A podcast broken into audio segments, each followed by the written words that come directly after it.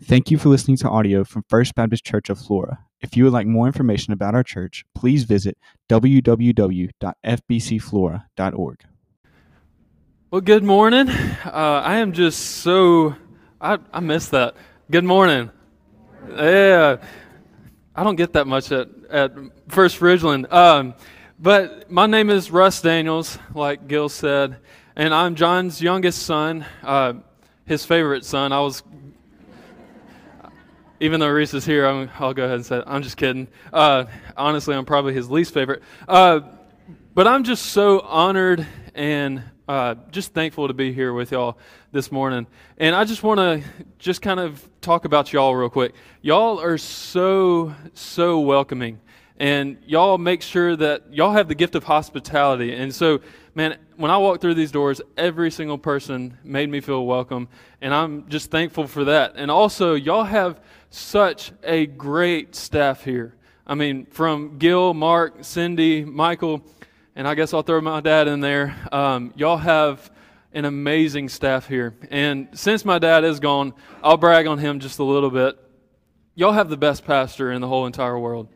Uh, I know I'm I'm a little biased because I'm his son, but I truly believe that he's one of the best pastors on the face of this earth.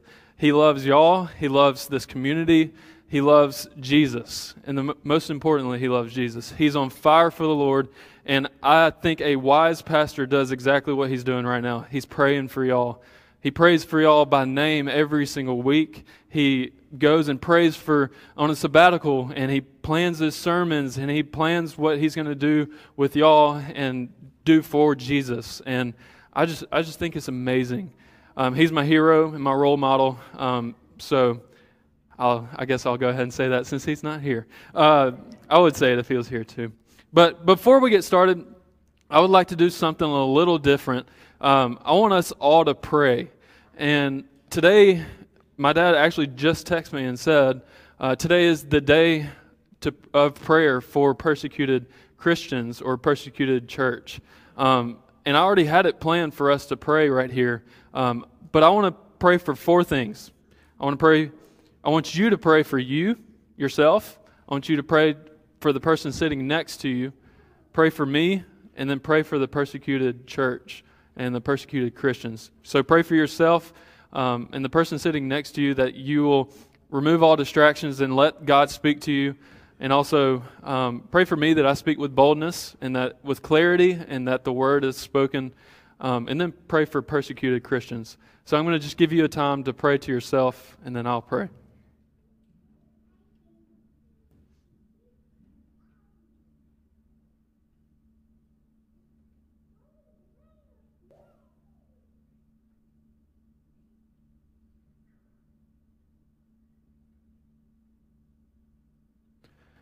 God, we just come to you right now and we pray for all those who are persecuted uh, for you. And it seems like, you know, persecution is a harsh word and it's something that we only think about that happens in foreign countries, uh, but it happens right outside these four walls every single day. It happens to us, people that have that are sitting in here. It's happened to us. Um, it's happened to me, and God, we just pray that uh, you'll give us the power, give us the strength, um, give us your spirit so that we can get through those persecutions, get through those harsh times, get through those things that Satan throws at us. And he's at work, and we all have a target on our back being Christians. Um, we have a bigger target on our back than lost people do. And God, I just pray that we will rely on you to get us through those situations. In your name I pray. Amen. So, what we're going to be talking about today is singing in prison uh, in Acts 16 16 through 34. Uh, and I just want to go ahead and get this out of the way. I have no experience singing. Uh, the only experience I have singing is in children's choir, and we called ourselves the Songbirds. Um, that's really cute, I know. Uh, I have no experience in prison. Thank goodness, and I do not plan having any experience in prison. I have no experience singing in prison. Uh, but the first thing that pops in my mind when I think of singing in prison is an episode of the Andy Griffith Show. I know a bunch of y'all probably love that show. I grew up on that show. Um, but it's this episode, I, I, can't really remember what goes on before, but Andy, the sheriff, had arrested his deputy, Barney Fife. And Barney was in one jail cell, and then Otis, y'all know who Otis is, he's the town drunk, uh, was in the other cell. And they were, Andy was about to shut down the jail, and Otis just keeps singing. He just keeps singing to the top of his lungs, and it's annoying Barney to death. And you know, Andy loves to annoy Barney. Uh, so he just lets Otis do it, uh, and it just goes back and forth. Otis is singing to the top of his lungs. Uh, Barney is saying, nip it, nip it, nip it, just like he always says, nip it at the bud. Um, and then Otis, it just like ends the scene of Otis singing. And surprisingly, Otis has a really good voice. Uh, but this is a very, it's a stretch, but this is very similar to what we're going to be talking about today in, in Acts 16. Paul and Silas actually go through sort of the same thing. So we'll see in Acts, uh, Paul and Silas are on their second missionary journey in Philippi. And as they're on their way to pray, they approach this very annoying girl. Um, and then I'm not going to spoil the whole story for you, but they approach this annoying girl. They get sent to jail. Then they're singing in jail. But the difference is, is that it's not annoying, it's praising to God. Um, so we're going to be in Acts 16, 16 through 34, if you grab your Bibles. And the main idea today, just like one sentence that I would say that wraps up this whole message, is trust in the Lord and His sovereignty in all circumstances. Trust in the Lord and His sovereignty in all circumstances. So I'm going to read just verses 16 through 24 first, um, and then we'll get on to the rest later. Um, Acts 16, 16 through 24 says, Once as we were on our way to prayer, a slave girl met us who had a spirit by which she predicted the future. She was a fortune teller. She made a large profit for her owners by fortune telling. As she followed Paul and us, Paul and Silas and his team, she cried out, These men who are proclaiming to you the way of salvation are the servants of the Most High God. And she did this for many days. Paul was greatly annoyed Turning to the Spirit, he said, I command you in the name of Jesus Christ to come out of her. And it came out right away. When her owners realized that their hope of profit was gone, they seized Paul and Silas and dragged them into the marketplace, which was the most populated part of the city. Uh, dragged them into the marketplace to the authorities. Bringing them before the chief magistrates, they said, These, are the, uh, these men are se- severely uh, disturbing our city. They are Jews and are promoting customs that are not legal for us as Romans to adopt or practice. The crowd joined in in the attack against them, and the chief magistrate stripped off their clothes and ordered them to be beaten with rods. And they had severely flogged them. They threw them in jail, ordering the jailer to guard them carefully. Receiving such an order, he put them into the inner prison and secured their feet in stocks. So, the first point that I want to point out about this text that we read today is Number one, fight against Satan's schemes. This goes really good with the National Day to pray for uh, persecuted Christians or the church. So, fight against Satan's schemes. In verse 16, we see Paul and Silas going on their daily journey to find their spot to pray. Many of you have that spot. Maybe it's that recliner or that spot at your kitchen table or in your office or maybe even like in your car. Um, if you don't have that spot to spend time in the Word, I challenge you to find it. Um, but they were approached by this demon possessed fortune teller slave girl. Demon possessed fortune teller slave girl. And what I want to point out is that when you're being obedient to Christ, when you're making an effort to go find your spot or making an effort to go spend time in the Word to uh, grow in your relationship with Him, Satan will throw all kinds of distractions your way. He's going to throw all kinds of persecutions your way. We have a bigger target on our back, like I said when I prayed. We have a bigger target on our back than even lost people do. Satan loves to attack us. He wants to take us down. He's already got lost people, but he wants to take us, me and you, down. So we must fight against Satan's schemes. John 16:33 says, "I have told you these things so that in me you may have peace." Right here. In the world, in this world you will have trouble. Jesus said that. In this world you will have trouble. But take heart, I have overcome the world. Jesus is already won. He's already defeated death. He's already defeated sin. He has already overcome the world, but Satan's just until the end of time, until Jesus comes back, Satan is just doing his best to get as many people as he can. But we must take our stand and fight against his schemes. Then in verses 17 through 18, we see in these verses that this demon possessed girl was actually speaking truth. This is the weird part to me. Like, she's actually speaking truth. She was yelling, These guys have the way of salvation. They know Jesus, and they're servants of the Most High God. And this is actually the same thing the demon in Luke 8 said, which is kind of ironic. But uh, she was, just keeps yelling it for days on days. These are servants of the Most High God, and they're proclaiming the way of salvation. And she just keeps saying it. And then we see Paul casting out this demon shortly after, after a few days. He's greatly annoyed, and then he casts out this demon. So, why is this a problem? Why is it a problem that this girl keeps saying the truth? You know, it seems to be like free advertising for what they're trying to do. It seems to be validating their message. Um, but the next thing we see is Paul casting out this demon. He casts out this demon for two reasons. Two reasons confusion and disruption. She's confusing the people around Paul and his team. She's confusing them, and uh, she's living one way but saying the other thing. Um, and then it's disrupting what Paul and his team are trying to do and spread the gospel to a place that had never heard the gospel before. And so, confusion and disruption is why he casts out the demon. She's an earthly slave. She's like living a double life. She's an earthly slave, and also she's uh, a spiritual slave to darkness or spiritual slave to Satan. She's demon possessed. And this is opposed to what Paul is a servant to. This is opposed to what you're a servant to, and that is Christ. She keeps on saying, you know, they're the servants of the Most High God, and they're proclaiming the way of salvation, but she's living the complete opposite. She's living for Satan, actually. And so, are you doing this? I want to ask you, are you doing this? Are you living a double life?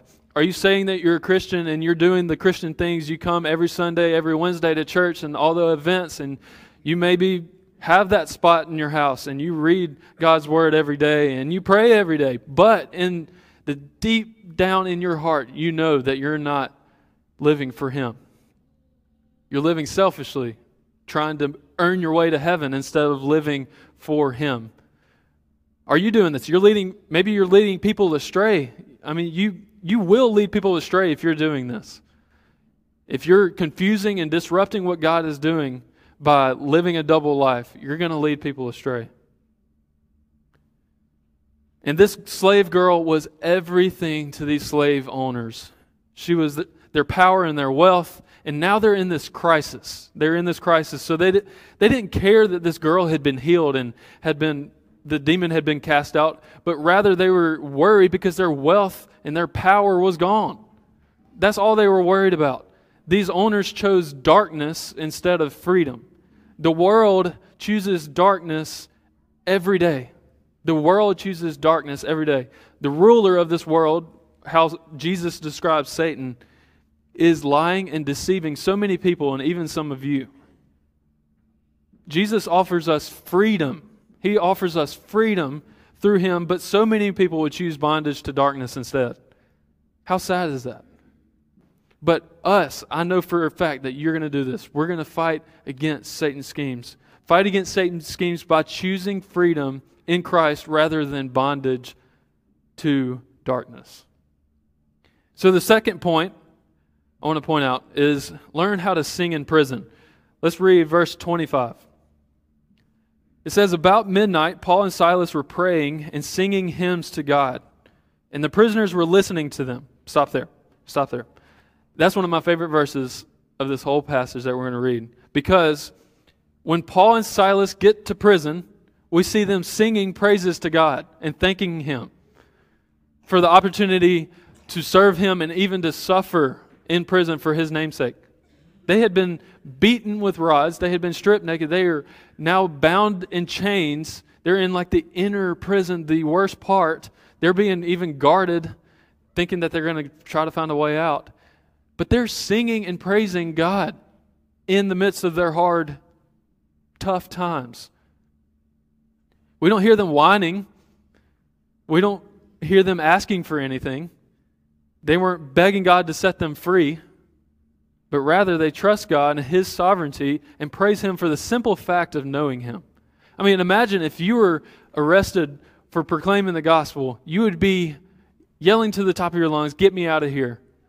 You would be, oh, I mean, I'm saying this to me. I would be whining. Maybe you would be whining. I would be saying, Get me out of here. But Paul and Silas don't do that. And I think sometimes we lose sight of what God is doing in our lives when things go bad. I think during COVID, uh, a lot of people lost sight of what God was doing. Even I did. I prayed that God would fix the situation, get rid of COVID. Yes, we should pray for that.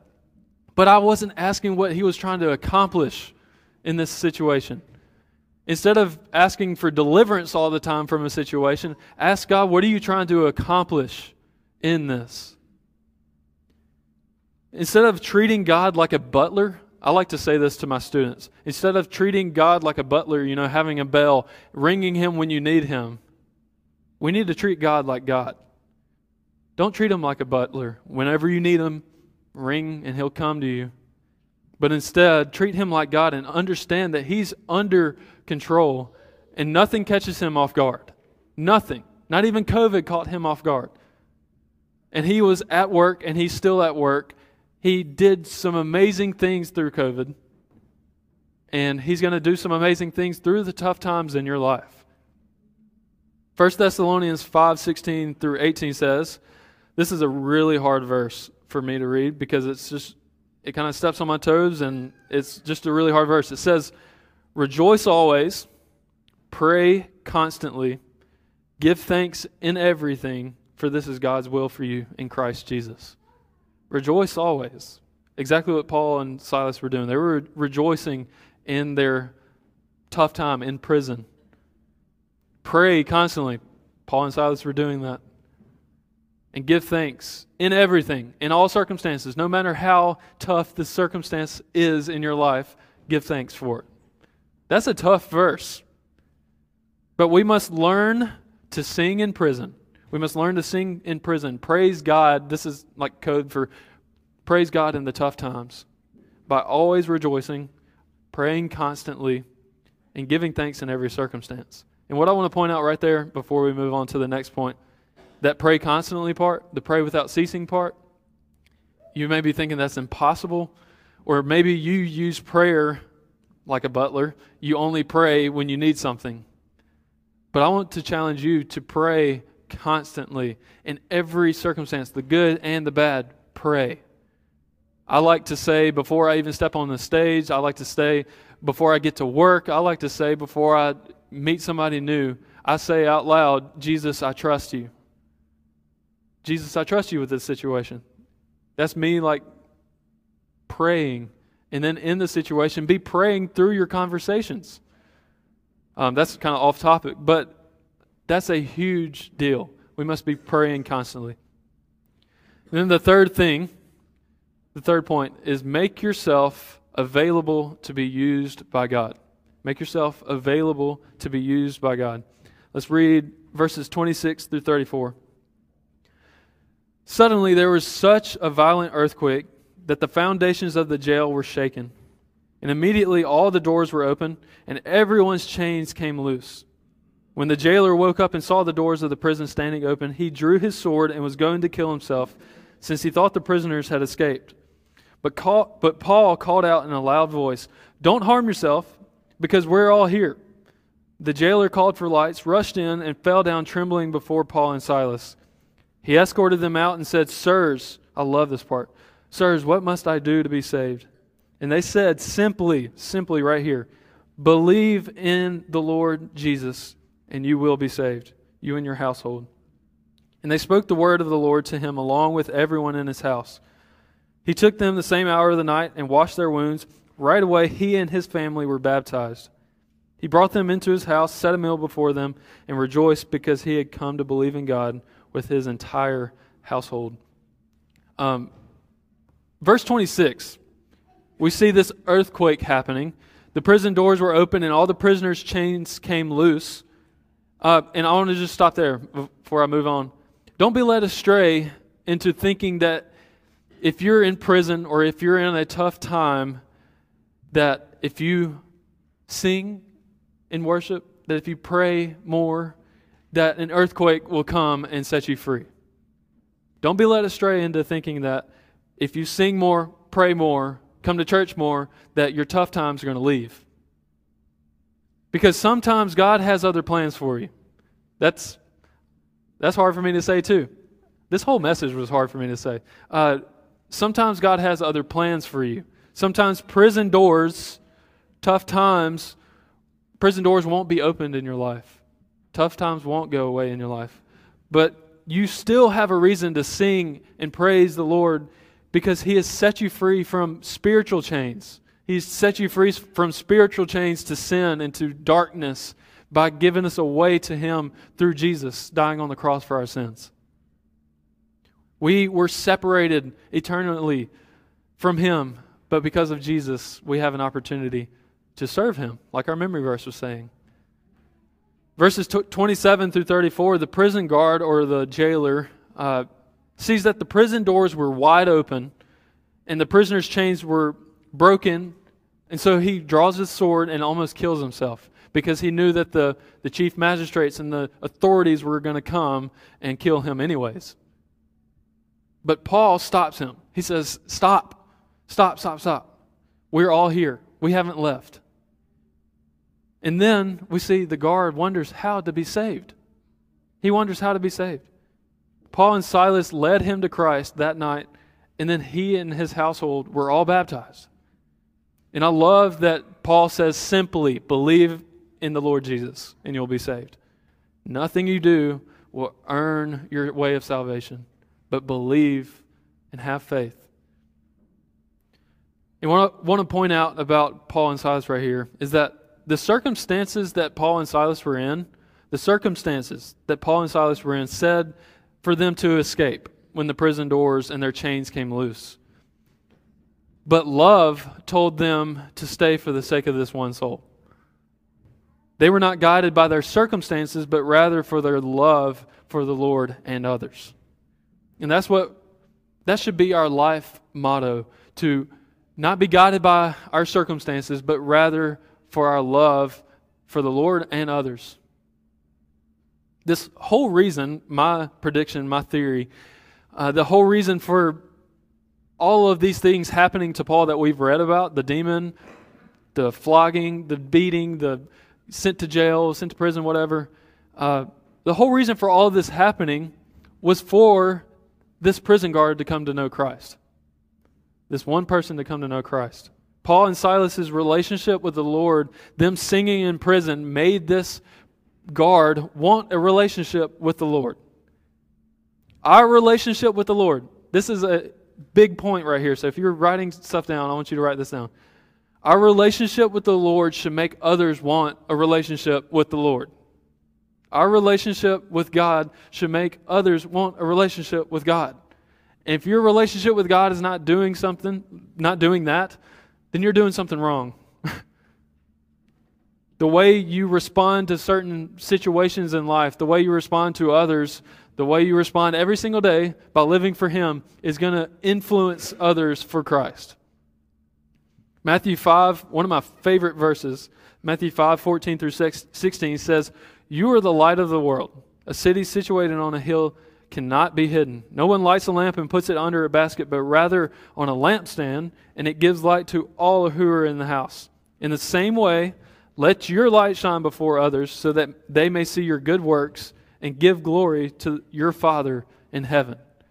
If your light is shining, you're going to influence others for Christ and then they're going to give glory to our Father. When we make ourselves available when we make ourselves available to be used by God, others will notice. I guarantee it. People will see how you respond to tough times. People will see how you respond to certain situations in life. Maybe it's in your job. Um, you think this new deal is going to go bad or it's not moral, not ethical. And so you say, No, I'm not doing this. People are going to see that and they're, they're going to ask you, Why are you doing that? And you can point, point them to Christ. But when we make ourselves available to be used by God, others will notice. And they're going to see how we respond. And then we'll influence others either towards God or away from God in how we respond to situations.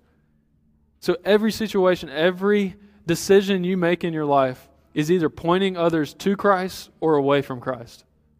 And so we must make sure every time that we are approached by a situation that we point others to Christ. And just to wrap up, Paul and Silas were in a pretty bad situation. They were in a very tough time. They were in a new city, Philippi. They had never been there before. They were just, you know, looking for a time to pray, looking for a place to pray. That's basically what they were doing. And then they were hit with all of this that we've read about. They were in a pretty bad situation. I bet some of you are too. I bet some of you are in a very bad situation right now. I hope and pray that your situation isn't as bad as theirs, but I hope and pray that you will learn to give thanks and to praise the Lord during the good and the bad times in your life. Learn. We, this is an everyday process. We're not perfect. We must learn to give thanks and praise the Lord in all circumstances. And I challenge you, I challenge you, this is my challenge for you, to trust in the sovereignty of the Lord and learn to sing in prison. Trust in the sovereignty of the Lord and learn to sing in prison. Pray with me, real quick. God, we thank you for this opportunity just to dive into your word. And God, I pray for everyone in here today that uh, when we're faced with tough times, when life just throws difficult things in our way, when Satan tries to take us down, I pray that we will take a stand, fight against him, that we'll learn to sing and to praise you in the in the bad times and in the good times and that we will make ourselves available so that we can influence others towards you. Help our decisions to point others to you. And it's in Jesus' name I pray. Amen.